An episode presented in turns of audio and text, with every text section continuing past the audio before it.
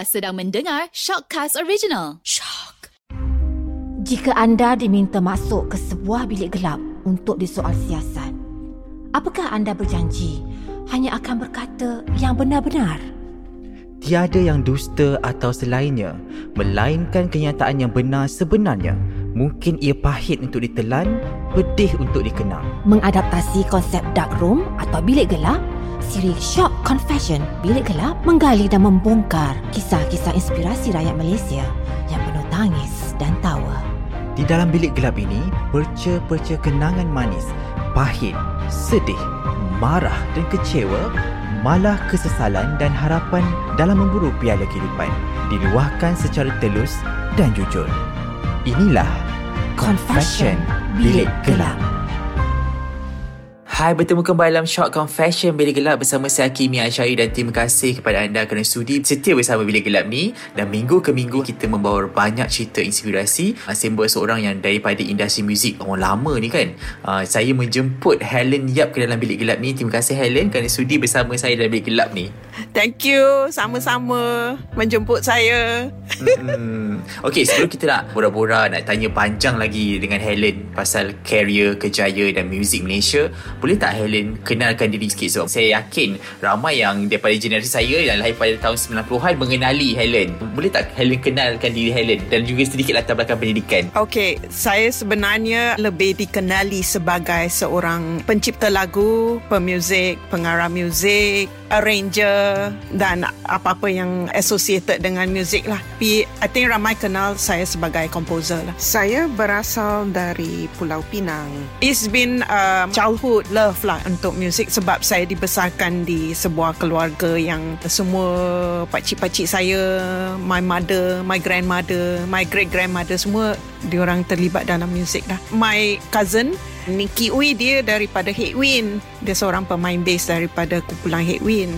So memang kita daripada keluarga yang suka muzik. I pun daripada masa saya kecil dulu pun, I jenisnya tak suka bangun awal. I tanya sendirilah, apalah saya nak buat ah? Kalau saya dah uh, habis sekolah, takkan nak I hari-hari kena bangun awal. Tak suka bangun awal. So in the end, I think memang being a musician is the right thing to do lah. Music is in my soul, you know. And then habis sekolah, my auntie told me to that I boleh belajar music, you know, dapatkan degree dalam music. So my father sent me to Berkeley College of Music di uh, Boston, Amerika Syarikat. So di sana saya belajar contemporary music dan I adalah salah seorang uh, wanita yang mula-mula bermula di industri music in the 80s. Yeah, so kira macam pioneer lah one of the pioneer women yang belajar music hmm. you know. Hmm. dalam dunia muzik ni kan banyak cabaran banyak rintangan dia kan. Boleh tak cerita sikit apa best moment masa Helen mula-mula join music industry Malaysia ni? Perkara apa yang mungkin Helen rasa macam okay this is the right way? Ini pilihan yang betul untuk hidup I. I tidak jadi seorang doktor I mungkin tidak menjadi seorang engineer tapi I menjadi seorang yang composer. Into music mana benda tu moment yang paling best dalam hidup Helen? Moment yang you rasa like I must be doing the right thing because bila kita nampak orang nyanyi lagu kita tau and then apa yang kita cipta then tiba-tiba ramai-ramai nyanyi tu and then you you go like oh wow. Oh oh mereka suka ah lagu ni. Oh okay. And then not only that bila lagu dapat sambutan that's the thing. Bila lagu dapat sambutan. And then you dapat uh, menang anugerah. So you feel memang it's worth it and it's one of the kenangan yang sangat manis in your career. You know you rasa like okay I must be doing something right lah you know. Hmm. okay bila kita lihat balik kan Helen Yap nama yang tidak asing lagi untuk selebriti-selebriti terkenal. Macam Nora kita ada Datuk Siti Nurhaliza dia juga Sila Majid dan sebagainya kan. Okay uh, dalam banyak penghasilan lagu Helen Yap sendiri. Mana satu Helen Yap rasa puas? Ada banyak lagu juga tapi one of my favorite songs is um, mungkin daripada Siti Noaliza I banyak cipta untuk Siti. Lebih kurang dalam 8 buah lagu yang I buat untuk Siti tapi semua yang dia nyanyi semua best.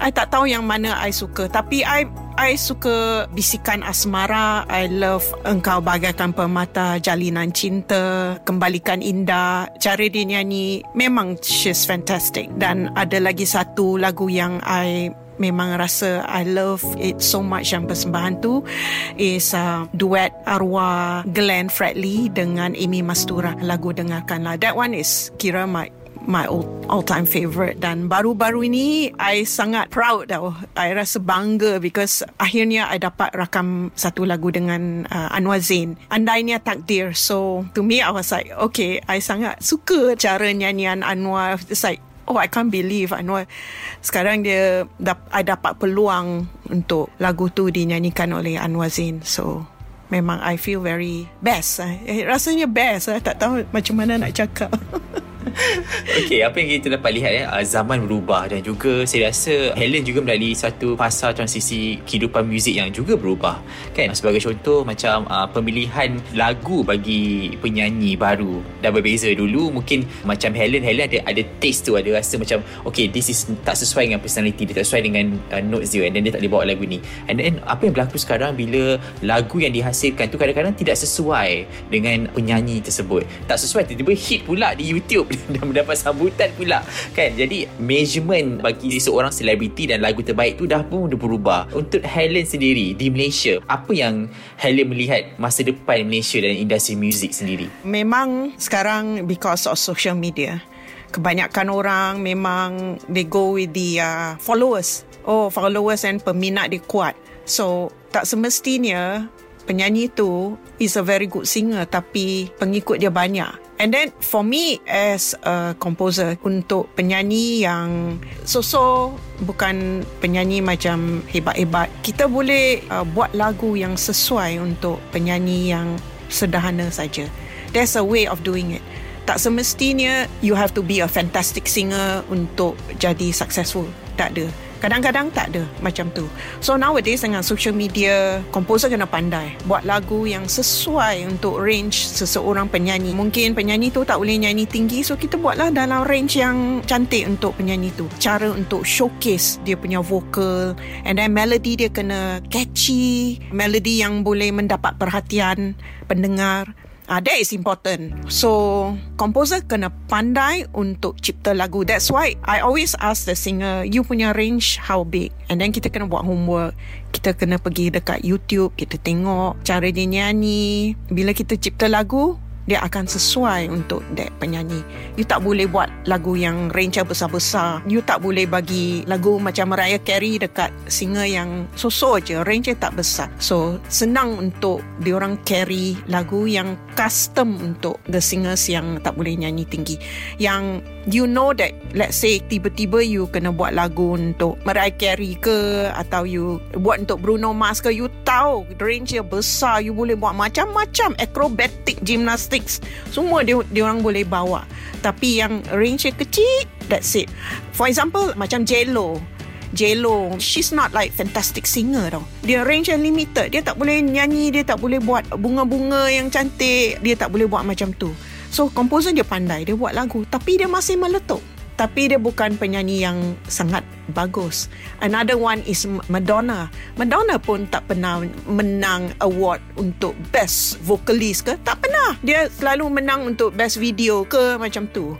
But her songs all meletup. Why?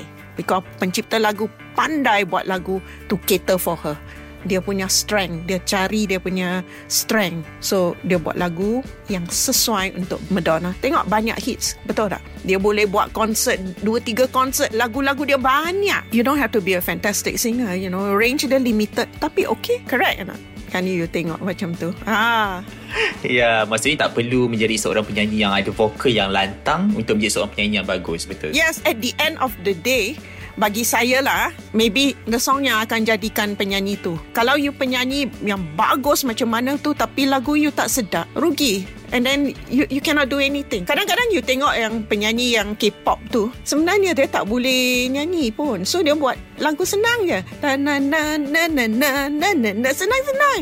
Budak-budak pun boleh nyanyi. Betul tak? You think the Wonder Girls uh, very good singer ke? Yang tu semua yang very good singer. No. You tengok live pun memang out. Tapi dia buat melody dia simple supaya dia boleh menari. Ah, ha, then one come to another point. Kalau you buat untuk kumpulan, takkan you nak buat banyak nota-nota you ten ten ten. Lepas tu dia orang nyanyi mesti semput je. So, dia buat melody simple supaya dia boleh menari dan menyanyi bersama You think about it. You think Janet Jackson is a fantastic singer? Bukan dia pandai menari kan so melody dia simple so dia boleh menyanyi dan menari at the same time Ya, betul betul. Okey, dalam setiap kejayaan-kejayaan Helen kan dalam kehidupan dan sebagainya. Okey, pernah tak dalam satu fasa yang mana Helen rasa macam oh alamak ini satu kesilapan I. Dan mungkin dan benda ni pun mungkin satu kesilapan yang besar dalam hidup I dalam industri muzik. Dan tapi I belajar something daripada kesilapan ini. Pernah tak benda tu berlaku bagi Helen? Actually banyak. Kita selalu lalui ini. It's like okay, apa yang I buat last week This week I dengar kau Alamak kenapa I buat ni? So as every day goes by Kita akan belajar benda baru. It's like 1.0 2.0 3.0 version macam tu You know. I pernah ada lagu Yang I cipta So like berapa tahun yang dulu. And then lagu tu macam 5 minit Panjang. So sekarang saya tengok balik lagu tu I say Eh apa salah lagu tu sangat panjang tu? Sebab few years ago memang lagu tu pan- panjang. Tapi sekarang radio dah tak main lagu-lagu lebih daripada 4 minit lebih no more. Dia orang lebih suka 3 minit lebih. So apa yang I buat I potong lah potong-potong I buat balik introduction pun pendek-pendek so banyak kesilapan walaupun berapa tahun yang lalu kita rasa oh I, I kenapa I buat macam tu saya ubahkan. So banyak benda yang kita belajar on the way, benda baru. Like oh I tak nak buat ni. Oh I dah buat salah. Saya nak betulkan. Ataupun maybe I buat concert de- untuk seseorang artis then I buat cara ni dan lepas tu I realise that saya tak sepatutnya buat macam tu. Like this is lagi better. No, kita learn along the way. So we get better and better. Okey, dalam kehidupan ni Helen, rejection tu pas saya rasa Helen juga melalui fasa rejection yang paling dahsyat dalam hidup. Boleh tak Helen cerita sikit yang mana fasa rejection dalam kehidupan tu Helen Yap yang mungkin Helen belajar sesuatu dan mungkin Helen yang bangkit daripada rejection tu sendiri. Hai, banyak kali lah. Hidup I penuh dengan rejection apa lagi. So, sampai dah tawa hati dah. Tapi kadang-kadang kita rasa macam depressed lah. Kenapa ini terjadi? Kenapa I tak dapat ni? Tapi ada hikmah bagi I ada hikmah. Satu cerita lah yang lagu yang I bagi tahu kan yang an, lagu Anwar Zaid. Lagu tu I dah bagi ramai orang dengar dengar dengar dengar dengar tapi tak nak tak nak tak nak. Akhirnya Anwar Zain ambil and then lagu tu meletup. So some- sometimes ada hikmah tau. Because kalau orang yang pertama yang kita bagi lagu tu mungkin dia rekod tapi mungkin lagu tu tak meletup. Kita tak tahu. So ada hikmah. And then the same thing as uh, lagu Dengarkanlah yang I cipta untuk Glenn Fredly dan Amy Mastura. Lagu tu sebenarnya ada orang minta I cipta untuk sebuah filem tau. So I dah, dah buat dah. I buat tu saya kasih lah. Tapi dia orang reject dia cakap tak sedap. So oh okay tak apa. So saya bagi syarikat rakaman. Syar- Syarikat rakaman um, terus hantar ke Indonesia bagi Glenn Fredly dengan syarikat rakaman dengar. So akhirnya dia orang ambil lagu tu and then meletup. Ada hikmah lah bagi I. Tuhan yang cadangkan semua untuk kita. Kita tak tahu kan di mana lagu tu akan pergi kan.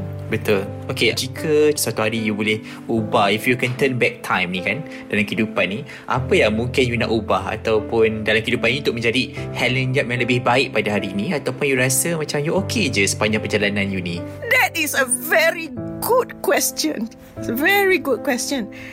I memang akan ubah banyak. Saya memang akan first of all saya tak akan buang masa. Masa you are young kan, you akan buang masa. You pergi sini, you pergi sana, you pergi clubbing ke? Bukan I kaki clubbing lah, tapi you when you're young mesti you akan pergi Hard Rock Cafe lah sebab ada band baru yang masuk. You nak tengok band tu, and then you nak pergi sini, pergi sana, banyak socialize lah. So, kalau I can turn back time, banyak benda I takkan buat. I akan fokus lagi and then I akan buat lagu lagi banyak and then practice lagi banyak, belajar benda baru even more You know, that's what I would do lah if I boleh turn back time lah. I tak akan buang masa to me waste time. You know, sometimes kita lepak berjam-jam and then kita just borak-borak je. Tapi itu semua nonsense, you know. You bukan borak yang membina itu. More like mengumpat, you know. So it's not it's it's not the the right thing to do lah. I would tell the youngsters sekarang jangan buang masa apa yang boleh buat just cepat belajar and buat sebab masa cepat berlalu. Okay Helen, ramai sebenarnya dah tahu you you sebenarnya hebat tau. Orang tahu macam okay Helen Yap ni hebat muzik dia kan. Dia arrangement dia muzik. Apa weakness you dalam penghasilan muzik yang mungkin orang nak tahu? Mungkin tak semua orang manusia tu sempurna. Ada kelemahan yang mungkin orang perlu tahu untuk you kongsi sama pendengar Short Confession Bilik Gelap. Actually, apa yang orang nampak daripada luar, dia orang nampak you punya hidup macam wow, hebatnya, whatever kita orang biasa je. Kita biasa. Mungkin kita punya life is a little bit lain daripada orang biasa sebab kita dalam kerja yang beremosi. Kita pakai emosi untuk mencipta lagu, untuk dapatkan ilham. Semua terpulang kepada feel. So ramai orang yang pergi kerja, dia orang tak ikut feel. Macam mana accountant dia buat you punya tax. Dia cakap, oh saya ada feel untuk ni. Mana ada. Cuma kita punya kerjaya is different from everybody else because kita banyak pakai emosi. So to me there's a difference and then ramai orang even uh, ahli keluarga yang bukan dalam music dia orang mungkin tak faham kita punya life ya totally different from everybody else to me lah and then life as a musician pun bukan semua orang pun rasa macam oh wow you know ada orang yang rasa you tak hebat dia rasa you tak hebat you you seorang pemuzik aja so kita rasa macam filem Piramli tu Wah, kahwin dengan ahli muzik, you know. Uh, so, dia, dia ada itu pun penghinaan tau. So, daripada situ, so orang tak pandang tinggi dekat pemuzik atau composer you know orang yang tak oh you buat apa? Oh. So dia ingat it's not a professional career. Dia tak tahu music is actually business. Is actually a business. Dia ingat to, that you just ting tong ting tong di atas keyboard je. Itu yang dia orang fikir. So me- memang tak pandang tinggi dekat pemuzik you know. So cuma orang yang dalam muzik mungkin dia pandang you tinggi sikit sebab dia tahu kelebihan you. Tapi I think for the general public dia tengok you as a pemuzik biasa je. Tak ada apa-apa. So I never think of myself as seorang yang hebat. Oh no way. I just think of myself as like um, saya suka music saya buat muzik, saya buat apa yang saya suka. Janji saya tak kacau orang, tapi I love what I do. Tapi I rasa there's a difference. Okay, makna sebuah kejayaan tu berbeza. Ada yang memandang kejayaan tu, oh kena ada rumah besar, kena ada duit banyak. Lagu kita kena selebriti power-power je ni dah kira berjaya. Uh, untuk Helen sendiri, apa makna sebuah kejayaan bagi Helen Yap? Kejayaan bagi saya semua orang nak kaya kan dia orang nak banyak duit oh royalty berlambak macam tu Siapa tak nak? Tapi bila you you get it to a certain age, you rasa macam not everything is about money. Kalau you banyak duit pun you dapat royalty beribu-ribu tapi you are not happy. Buat apa?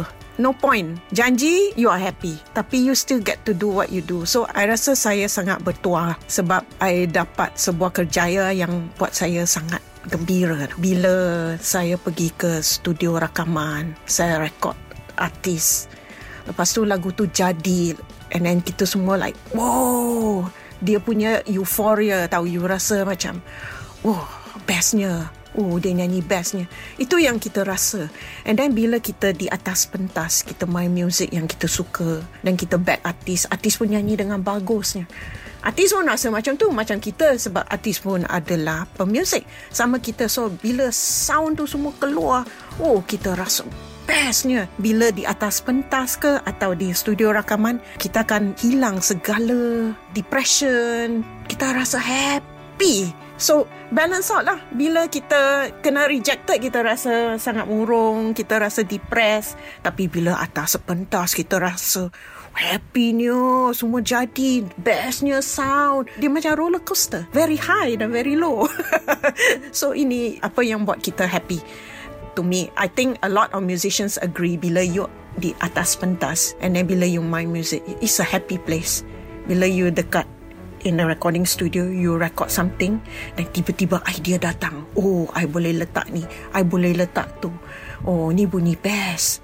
Ah, and then you punya pemuzik datang, dia orang main. Oh, you dengar. So, dia punya feeling semua lain. Mana ada kejaya yang bagi you such happiness yang you rasa bestnya. Betul tak? Betul, Ah, betul. To, to me lah. Maksudnya kejayaan Helen daripada kepuasan Helen sendirilah dalam bekerjaya. Betul, betul. And then another one is bila you dapat menang award sebab itu adalah appreciation yang orang bagi kat you. So you feel appreciated. So you rasa gembira because of that. Bila you menang award atau orang honor you ah itu yang bagi kita kepuasan Okey, ni soalan terakhir dari saya untuk Helen Yap. Jika hari inilah hari terakhir Helen Yap berada kat dunia ni, contoh, dengan siapa Helen Yap ingin berterima kasih atas segala kejayaan yang dan juga kebahagiaan yang Helen Yap hari ini hadapi dan kenapa orang itu menjadi pilihan Helen untuk berterima kasih? Actually ramai tau Kalau saya fikir pasal uh, my career kan I think uh, the number one person yang saya terutang budi lah Mengenang budi lah is uh, probably my father. My father yang arwah my father, he passed away two years ago. But he was the one yang bagi I education. Saya actually minta, saya cakap dengan my father, I nak belajar music. Then dia tak nak hantar I. Un, satu alasan yang dia tak nak hantar I ke US untuk study. Bukan dia tak mampu tapi dia tak nak. Sebab I'm the eldest in the family dia tak boleh berpisah dengan saya. You know nak hantar I jauh-jauh macam tu. So last kali dia agree. So dia send I dia hantar I tau. Dia dengan my mother hantar I ke Berkeley dekat Boston tau. Then dekat airport my mother cakap dia nangis nangis dia sebab dia akan rindu I. So dia yang bagi I peluang untuk belajar. Kalau bukan bapak saya I tak ada ni ijazah muda daripada Berkeley College of Music. So I owe it to my father for this. Dan juga one of my auntie and my uncles yang selalu encourage I. You can do it. You know, you can do the music. It's in your blood. You you can do it. But I owe this to my late father. Dia yang bagi I my music education. Kalau tidak, hmm, tak tahulah I jadi apa. Ya, sebenarnya banyak kita belajar daripada Helen Yap. Dan terima kasih Helen kerana sudi bersama dengan saya dalam Bilik Gelap ni. Dan teruskan berinspirasi bersama Shock Confession Bilik Gelap.